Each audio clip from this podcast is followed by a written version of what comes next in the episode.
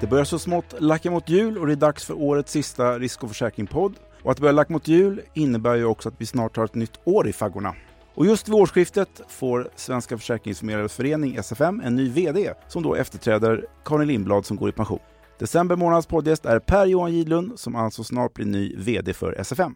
Välkommen till Risk och försäkringspodden Per-Johan. Tack så mycket, kul att vara här. Du kan väl börja och berätta lite om dig själv, vad du gjort tidigare i din karriär? Ja, exakt. Eh, man kan säga jag kom in i, i branschen 2008, började på Länsförsäkring i Uppsala och sedan dess så har det varit en slingrande väg mellan konsultfirmor som KPMG och ZTB. Jag har jobbat mycket med regelverksimplementeringar och compliance-roller och nu senast innan SFM så var jag också tillbaka då till Länsförsäkringar men i deras livaffär där jag var då ansvarig compliance på deras tradlivbolag inledningsvis och sen var jag ansvarig för deras företagsstyrningssystem på fondförsäkringsaffären Fondliv. En man från branschen. Jo. Du har varit på SFM som chefsjurist sedan drygt två år tillbaka nu. Vad känner du inför att bli VD för SFM? Det känns väldigt spännande och eh, jag tror att vi har eh, väldigt mycket roliga utmaningar framför oss och jag tror att eh, den grund som, som Karin har lagt också de senaste sex åren kommer vi ha med oss i, i det nätverket och dialog vi har i branschen. Så det känns väldigt kul att fortsätta det. SFMs ordförande Gunnar Hökmark har ju sagt följande om dig. Per-Jan Gidlund blir en utmärkt VD för SFM. Han förenar djup kunskap om försäkringsförmedling, lagstiftning och branschen med initiativ, klokhet och idérikedom. Håller du med honom om det? Jag är förstås väldigt glad över styrelsens förtroende. Eh, just vad Gunnars uttalande och min ordförande, det, det kan han eh, få ta och svara på på egen hand ödmjukt. Vad tror du blir mest intressant med ditt nya jobb? Jag tror att vi, vi har dels eh, ett antal regelverksutmaningar framöver, fortsatt regelverksutveckling. Men jag tror också att vi har en del att eh, pedagogisera kring eh, försäkringsförmedlarmarknaden och vi har en möjlighet att eh, tydliggöra de, de värden som faktiskt finns eh, i marknaden till eh, både samhälle och individ. Jurist var det ja. Vilka lagstiftningsfrågor är det som kommer att vara mest aktuella för förmedlarbranschen under nästa år? Det där är också en jättebra fråga och jag tror att 2021 kommer också spela över på 2022. Vi kommer att ha hållbarhet Jätteviktigt även för förmedlarbranschen. Vi kommer att ha penningtvättsområdet som fortsatt kommer att vara i förändring och vi kommer att ha det på EU-nivå som kallas the Retail Investment Strategy strategin för icke-professionella investerare. Så de tre huvudsakliga regelverksinitiativen kommer att vara högaktuella. Du efterträdde ju som sagt Karin Lindblad som varit VD för SFM sedan 2015. Vad är det Karin har gjort bra i sitt jobb under sina sex år på posten? Karin är en fantastisk ledare både för kansliet och det syns i branschsamarbetet också. Jag tycker att hon har haft en förmåga att eh, hålla ihop eh, branschen i flera viktiga frågor och eh, jag tycker vi har lyckats leverera mycket konkreta delar de senaste åren också under hennes ledning. Har du något exempel? Ja, men vi har till exempel det fina standardiseringsarbetet som har utvecklats de senaste fem åren under Standard for Insurance till exempel som underlättar för kunder i slutändan men också utbytet mellan förmedlare och eh, försäkringsbolag. Om vi tar eh, tempen på den svenska förmedlarbranschen just nu, hur mår den? Temperaturen tror jag är bra. Eh, jag tror också att vi har en förmedlarmarknad som har växtverk och det finns möjligheter att växa i branschen i stort. Så att på det hela taget bra. Hur skulle förutsättningarna för förmedlarna kunna bli bättre? Förutsättningarna för förmedlarna bygger ju också på att man har förutsebarhet, eh, till exempel i regelverken. Och jag tror att utifrån våra medlemmars perspektiv så är det viktigt att vi är med på ett tidigt stadium när regelverk kommer fram och vara med och påverka den utvecklingen.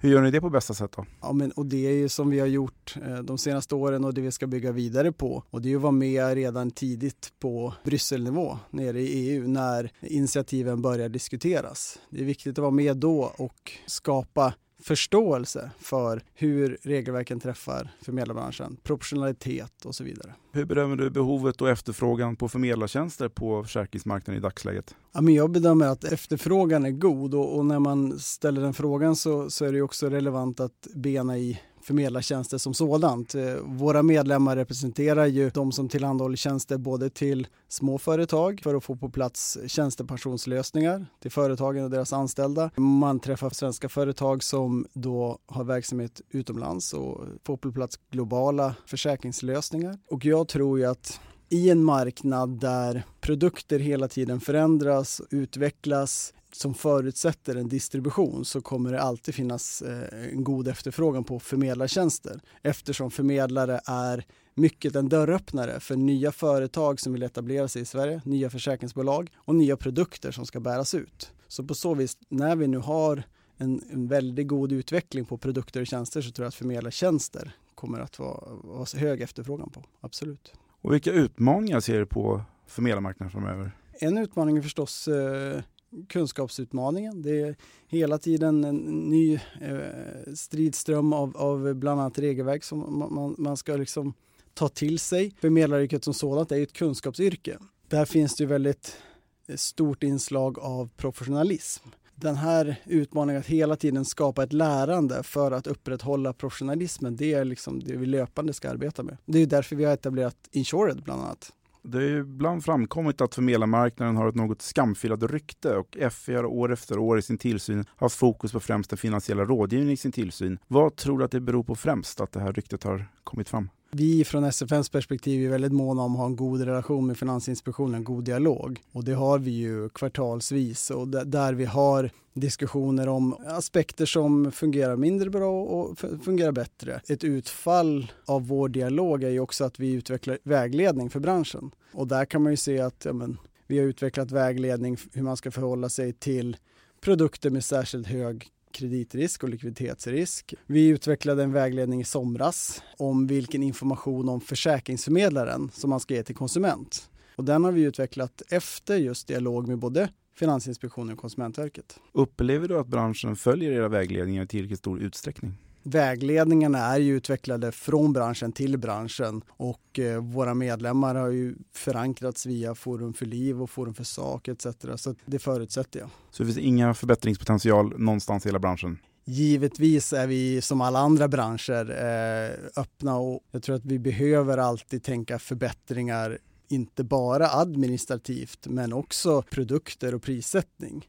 Jag tror att eh, tack vare försäkringsförmedlare så har vi en diskussion i marknaden om, om, vilka produkter som är bra och vilka som är mindre bra respektive vad prissättningen ska vara. Så att förbättringar, det tror jag absolut. Om jag ställer en rak fråga då, vilka produkter är det som inte är bra? Det är egentligen de produkter som inte möter kundens krav och behov det är väldigt tydligt i regelverket att eh, alla, all distribution och alla produkter på försäkringsmarknaden ska uppfylla kundens krav och behov. Och där tror vi att tack vare försäkringsförmedlare eller rådgivare så, så är det lättare att säkerställa att rätt produkt möter rätt kund. På generell nivå säga att en viss produkt inte passar, det, det kan jag nog inte säga.